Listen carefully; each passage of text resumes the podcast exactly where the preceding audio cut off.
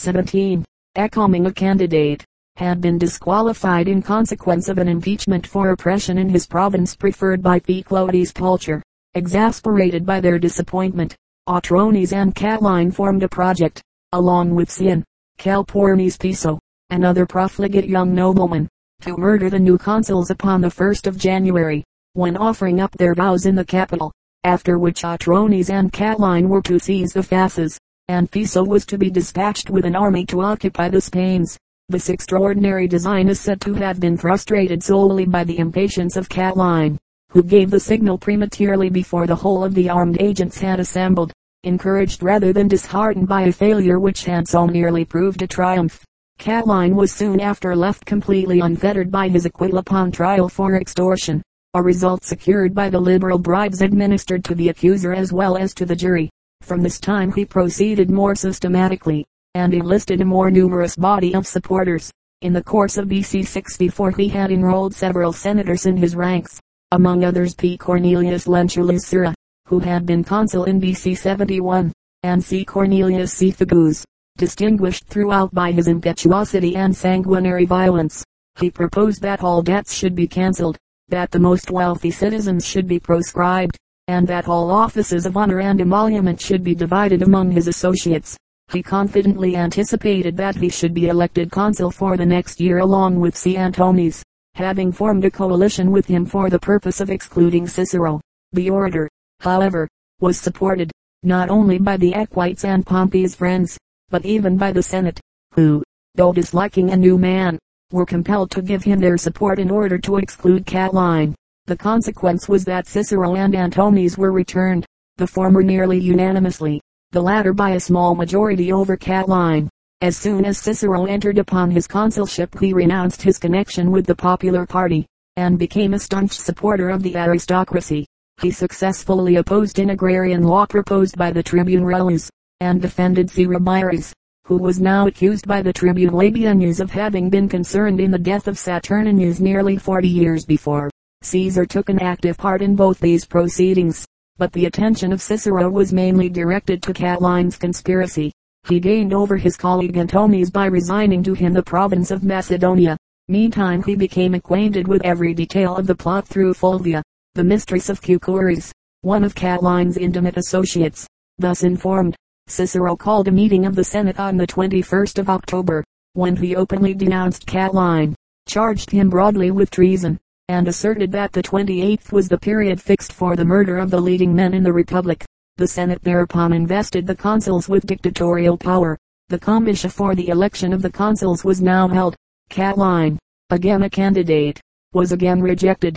Driven to despair by this fresh disappointment, he resolved at once to bring matters to a crisis. On the night of the 6th of November he summoned a meeting of the ringleaders at the house of M. Porcius Laeca, and made arrangements for an immediate outbreak. Cicero, being immediately informed of what took place, summoned, on the 8th of November, a meeting of the Senate in the temple of Jupiter Stator, and there delivered the first of his celebrated orations against Catiline. Catiline, who upon his entrance had been avoided by all, and was sitting alone upon a bench from which every one had shrunk, rose to a reply, but had scarcely commenced when his words were drowned by the shouts of enemy and parricide which burst from the whole assembly and he rushed forth with threats and curses on his lips.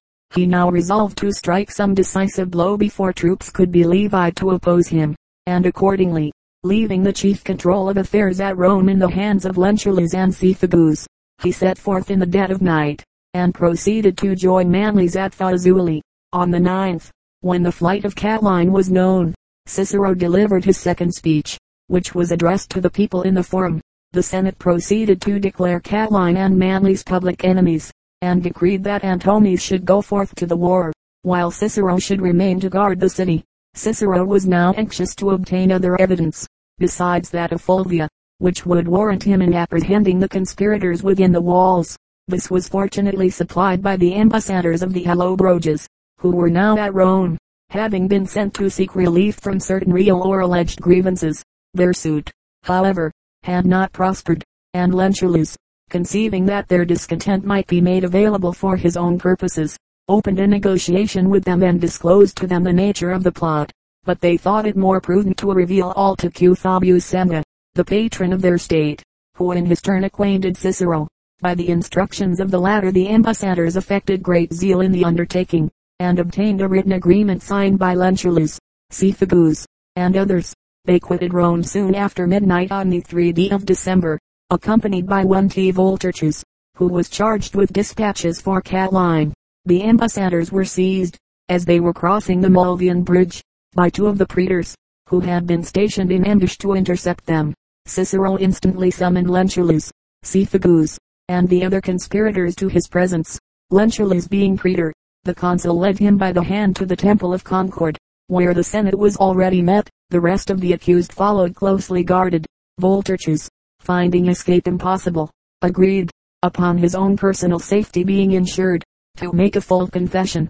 His statements were confirmed by the Allobroges, and the testimony was rendered conclusive by the signatures of the ringleaders, which they were enabled to deny. The guilt of Lentulus, Cethegus, and seven others being thus established, Lentulus was forced to abdicate his office, and then, with the rest, was consigned to the charge of certain senators, who became responsible for their appearance. These circumstances, as they had occurred, were then narrated by Cicero in his third oration, delivered in the Forum. On the nones 5th of December the Senate was again summoned to determine upon the fate of the conspirators. Caesar, in an elaborate speech, proposed that they should be kept in confinement in the different towns of Italy. But Cato and Cicero strongly advocated that they should be instantly put to death. Their views were adopted by a majority of the Senate, and a decree passed to that effect. On the same night Lentulus and his associates were strangled by the common executioner in the Tullianum, a loathsome dungeon on the slope of the Capitol. While these things were going on at Rome, Catiline had collected a force amounting to two legions, although not above one-fourth part were fully equipped. When the news of the failure of the plot at Rome reached his camp many deserted. He thereupon attempted to cross the Apennines and take refuge in Cisalpine Gaul, but the passes were strictly guarded by Metellus Celer with three legions. Finding, therefore, that escape was cut off in front, while Antonius was pressing on his rear, Catiline determined, as a last resource, to hazard an engagement. Antonius, in consequence of real or pretended illness, resigned the command to M. Petreius, a skillful soldier. The battle was obstinate and bloody. The rebels fought with the fury of despair, and when Catiline saw that all was lost, he charged headlong into the thickest of the fight and fell sword in hand BC 62. Cicero had rendered important services to the state, and enjoyed for a time unbounded popularity.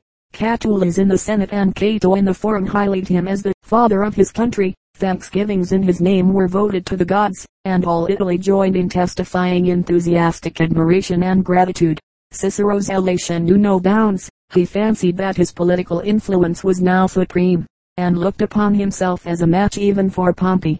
But his splendid achievement contained the germ of his humiliation and downfall. There could be no doubt that the punishment inflicted by the Senate upon Lentulus and his associates was a violation of the fundamental principles of the Roman constitution which declared that no citizen could be put to death until sentenced by the whole body of the people assembled in their comitia, and for this act Cicero, as the presiding magistrate, was held responsible. It was in vain to urge that the consuls had been armed with dictatorial power. The Senate, in the present instance, assuming to themselves judicial functions which they had no right to exercise, gave orders for the execution of a sentence which they had no right to pronounce nor were his enemies long in discovering this vulnerable point.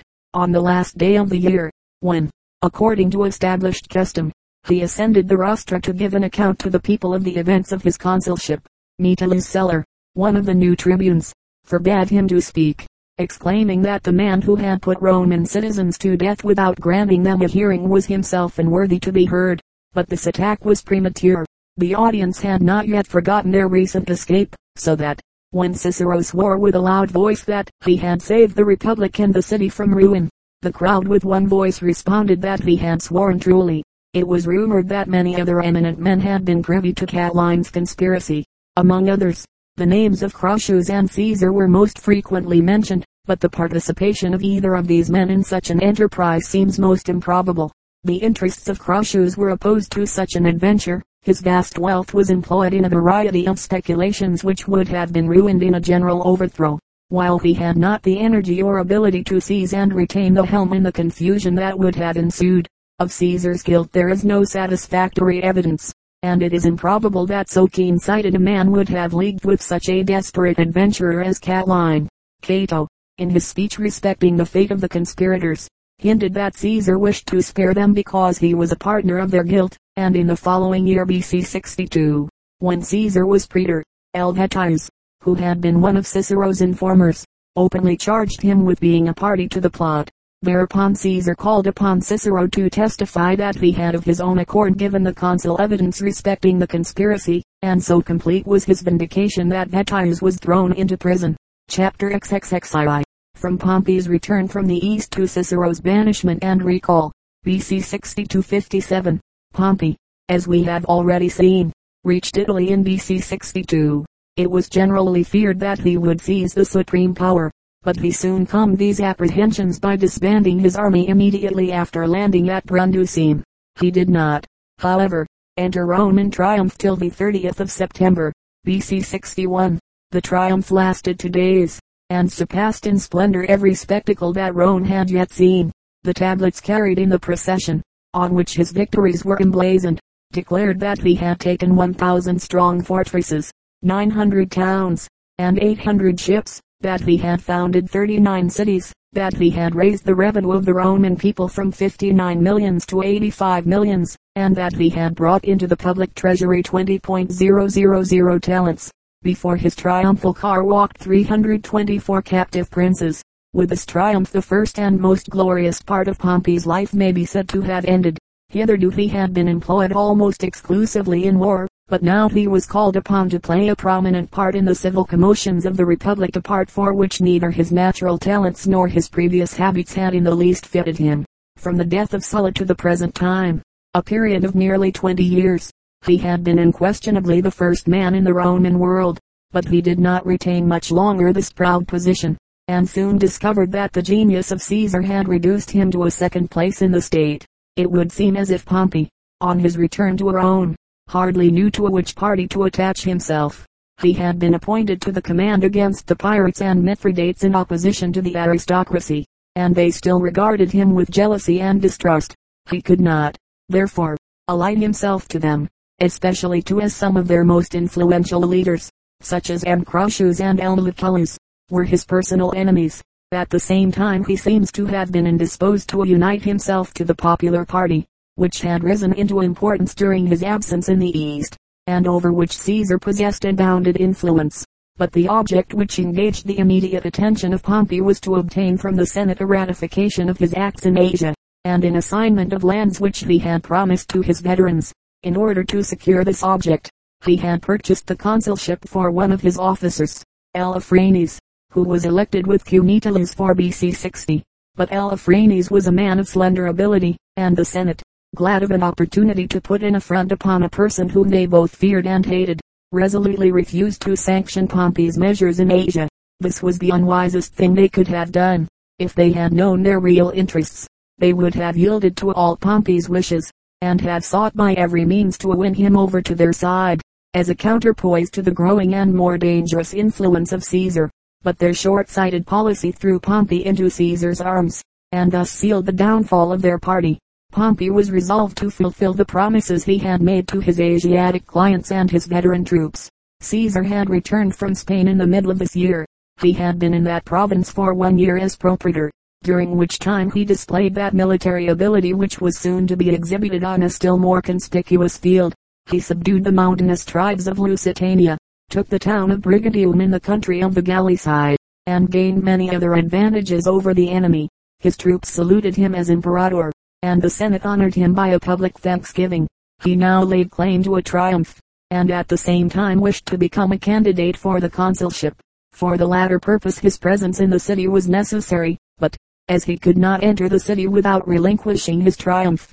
He applied to the Senate to be exempted from the usual law, and to become a candidate in his absence. As this was refused, he at once relinquished his triumph, entered the city, and became a candidate for the consulship.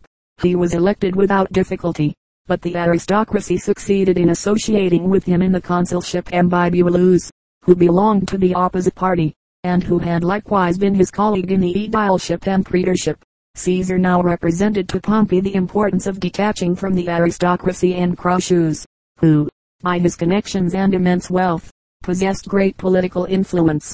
Pompey and Crassus had for a long time past been deadly enemies, but they were now reconciled, and the three entered into an agreement to divide the power between themselves. This first triumvirate, as it is called, was therefore merely a private arrangement between the three most powerful men at Rome, which remained a secret till the proceedings of Caesar in his consulship showed that he was supported by a power against which it was in vain for his enemies to struggle. As soon as Caesar had entered upon his consulship he proposed an agrarian law for the division of the rich Campanian land. The execution of the law was to be entrusted to a board of twenty commissioners. The opposition of the aristocratical party was in vain. Pompey and Crassus spoke in favor of the law, and the former declared that he would bring both sword and buckler against those who used the sword.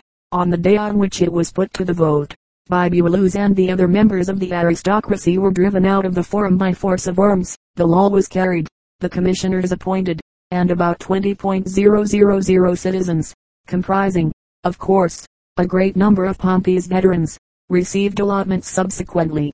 Bibulus, despairing of being able to offer any farther resistance to Caesar, shut himself up in his own house, and did not appear again in public till the expiration of his consulship.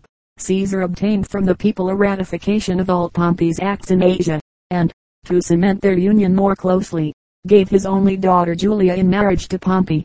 His next step was to gain over the Equites, who had rendered efficient service to Cicero in his consulship and had hitherto supported the aristocratical party.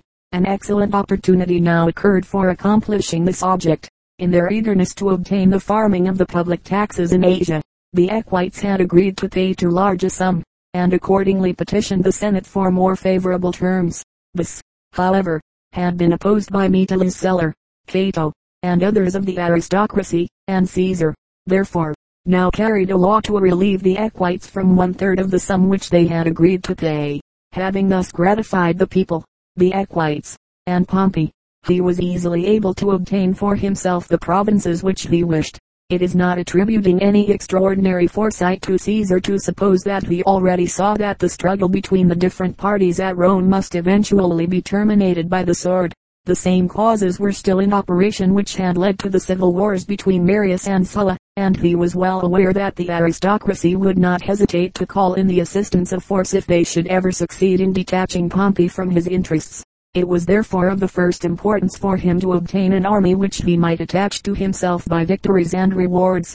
Accordingly, he induced the tribune Vatinius to propose a bill to the people granting him the provinces of Cisalpine Gaul and Illyricum for five years BC 58-54. Transalpine Gaul was shortly afterward added. Caesar chose the Gallic provinces, as he would thus be able to pass the winter in Italy and keep up his communication with the city, while the disturbed state of Farther Gaul promised him sufficient materials for engaging in a series of wars in which he might employ an army that would afterward be devoted to his purposes. In addition to these considerations, Caesar was also actuated by the ambition of subduing forever that nation which had once sacked Rome, and which had been, from the earliest times, more or less an object of dread to the Roman state. The consuls of the following year BC 58 were L. Calpurnius Piso and A. Gabinius. Piso was Caesar's father-in-law, and Gabinius in his tribunate had proposed a law conferring upon Pompey the command against the pirates. Caesar saw that it was evident they would support whatever the triumvirs might wish. Cicero was now threatened with destruction. In BC 62, while the wife of Caesar was celebrating in the house of her husband, then praetor and pontifex Maximus, the rites of the bona Bonadi, from which all male creatures were excluded, it was discovered that P. Clodius Pulcher, a profligate noble, whom we have seen inciting the army of Lucullus to insurrection, had found his way into the mansion disguised in woman's apparel, and, having been detected, had made his escape by the help of a female slave. The matter was laid before the Senate, and by them referred to the members of the Pontifical College, who passed a resolution that sacrilege had been committed. Caesar forthwith divorced his wife. Clodius was impeached and brought to trial. In defense he pleaded an alibi, offering to prove that he was at Interamna at the very time when the crime was said to have been committed but Cicero came forward as a witness, and swore that he had met and spoken to Clodius in Rome on the day in question. In spite of this decisive testimony, and the evident guilt of the accused. The judices pronounced him innocent by a majority of voices BC 61. Clodius now vowed deadly vengeance against Cicero. To accomplish his purpose more readily, he determined to become a candidate for the tribunate. But for this it was necessary, in the first place, that he should be adopted into a plebeian family by means of a special law. This, after protracted opposition, was at length accomplished through the interference of the triumvirs and he was elected tribune for BC 58. One of the first acts of Clodius, after entering upon office, was to propose a bill interdicting from fire and water anyone who should be found to have put a Roman citizen to death and tried. Cicero changed his attire, and, assuming the garb of one accused, went round the forum soliciting the compassion of all whom he met. For a brief period public sympathy was awakened. A large number of the Senate and the equites appeared also in mourning and the better portion of the citizens seemed resolved to espouse his cause. But all demonstrations of such feelings were promptly repressed by Piso and Gabinius. Caesar had previously made overtures to Cicero, which the orator, overrating his influence and relying upon the support of Pompey, had rejected. The triumvirs now left him to his fate, and Cicero, giving way to despair, quitted Rome at the beginning of April BC 68, and reached Brundusium about the middle of the month. From thence he crossed over to Greece. The instant that the departure of Cicero became known, a law was passed pronouncing his banishment, forbidding anyone to entertain or harbor him, and denouncing as a public enemy whosoever should take any steps toward procuring his recall. His mansion on the Palatine, and his villas at Tusculum and Formiae, were at the same time given over to plunder and destruction. Clodius, having thus gratified his hatred, did not care to consult any longer the views of the triumvirs. He restored Tigranes to a liberty, whom Pompey had kept in confinement, ridiculed the great imperator before the people, and was accused of making an attempt upon his life. Pompey, in revenge, resolved to procure the recall of Cicero from banishment, and was thus brought again into some friendly connections with the aristocratical party. The new consuls BC 57 were favorable to Cicero, but, though Clodius was no longer in office, he had several partisans among the tribunes who offered the most vehement opposition to the restoration of his great enemy. One of the chief supporters of Cicero was the tribune T. Annius Milo, a man as unprincipled and violent as Clodius himself. He opposed force to force, and at the head of a band of gladiators attacked the hired ruffians of Clodius. The streets of Rome were the scenes of almost daily conflicts between the leaders of these assassins. At length the Senate, with the full approbation of Pompey, determined to invite the voters from the different parts of Italy to repair to Rome and assist in carrying a law for the recall of Cicero. Accordingly, on the 4th of August, the bill was passed by an overwhelming majority. On the same day Cicero quitted Dyrrhachium, and crossed over to Brundusium. He received deputations and congratulatory addresses from all the towns on the line of the Appian Way, and having arrived at Rome on the 4th of September, a vast multitude poured forth to meet him while the crowd rent the air with acclamations as he passed through the forum and ascended the Capitol to render thanks to Jupiter BC 57. Chapter XXXII. Caesar's campaigns in Gaul. BC 5850. Caesar set out for his province immediately after Cicero had gone into exile BC 58. During the next nine years he was occupied with the subjugation of Gaul. In this time he conquered the whole of Transalpine Gaul, which had hitherto been independent of the Romans with the exception of the part called Provincia. Twice he crossed the Rhine, and carried the terror of the Rhone in arms beyond that river. Twice he landed in Britain, which had been hitherto unknown to the Romans. We can only offer a very brief sketch of the principal events of each year. First campaign, BC 58. Caesar left Rome toward the latter end of April, and arrived in Geneva in eight days. His first campaign was against the Helvetii, a Gallic people situated to the north of the Lake of Geneva and between the Rhine and Mount Jura. This people, quitting their homes, had passed through the country of the Sequani, and were plundering the territories of the Aedui. Three out of their four clans had already crossed the Ararsomme, but the fourth, which was still on the other side of the river, was surprised by Caesar and cut to pieces. He then threw a bridge across the Arar, followed them cautiously for some days, and at length fought a pitched battle with them near the town of Bibracteotun. The Helvetii were defeated with great slaughter, and the remnant compelled to return to their former homes. This great victory raised Caesar's fame among the various tribes of Gauls, and the Aedui solicited his assistance against Ariovistus, a German king who had invaded Gaul, and was constantly bringing over the Rhine fresh swarms of Germans. Caesar commanded Ariovistus to abstain from introducing any more Germans into Gaul, to restore the hostages to the Aedui, and not to attack the latter or their allies. A haughty answer was returned to these commands, and both parties prepared for war. Caesar advanced northward through the country of the Sequani, took possession of Bizanzone, an important town on the Dubis Doubs, and some days afterward fought a decisive battle with Ariovistus, who suffered a total defeat, and fled with the remains of his army to the Rhine, a distance of 50 miles, only a very few, and, among the rest, Ariovistus himself, crossed the river, the rest were cut to pieces by the Roman cavalry. Second campaign, BC 57. The following year was occupied with the Belgic War. Alarmed at Caesar's success, the various Belgic tribes which dwelt between the Seine and the Rhine, and were the most warlike of all the Gauls, had entered into a confederacy to oppose him, and had raised an army of 300.000 men. Caesar opened the campaign by marching into the country of the Remi, who submitted at his approach.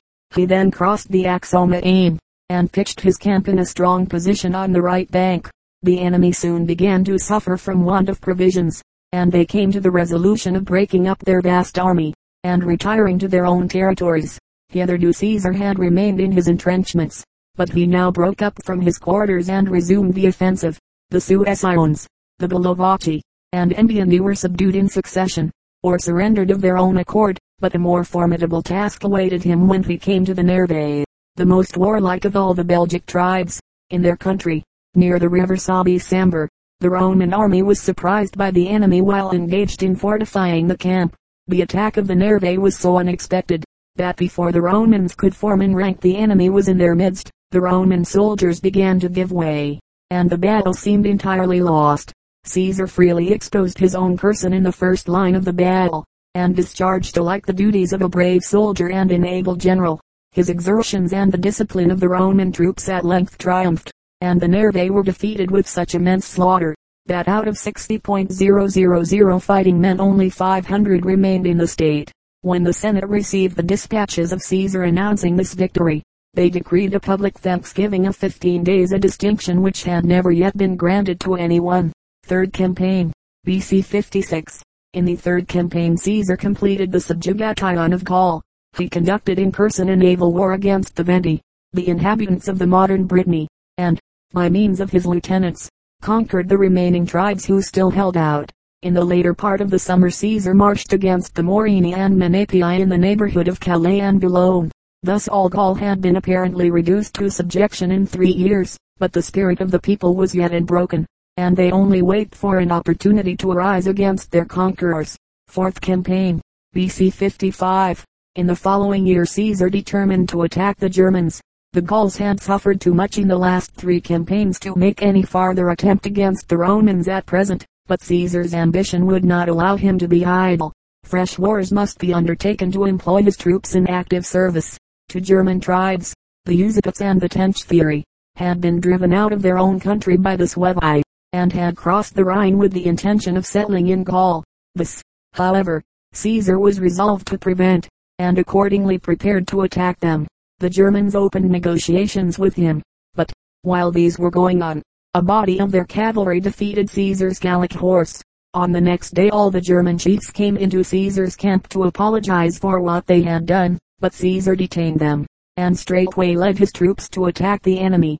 Deprived of their leaders and taken by surprise, the Germans, after a feeble resistance, took to flight, and were almost all destroyed by the Roman cavalry. After this victory Caesar resolved to cross the Rhine, in order to strike terror into the Germans. In ten days he built a bridge of boats across the river, probably in the neighborhood of Cologne, and after spending 18 days on the eastern side of the Rhine, and ravaging the country of the Sigambri, he returned to Gaul and broke down the bridge. Although the greater part of the summer was now gone, Caesar resolved to invade Britain. His object in undertaking this expedition at such a late period of the year was more to obtain some knowledge of the island from personal observation than with any view to permanent conquest at present. He accordingly took with him only two legions, with which he sailed from the port Itius probably Wissant, between Calais and Boulogne, and effected a landing somewhere near the South Foreland. After a severe struggle with the natives, several of the British tribes hereupon sent offers of submission to Caesar, but, in consequence of the loss of a great part of the Roman fleet a few days afterward, they took up arms again. Being, however, defeated, they again sent offers of submission to Caesar, who simply demanded double the number of hostages he had originally required, as he was anxious to return to Gaul before the autumnal equinox. The news of these victories over the Germans and far distant Britons was received at Rome with the greatest enthusiasm. The Senate voted a public thanksgiving of twenty days, notwithstanding the op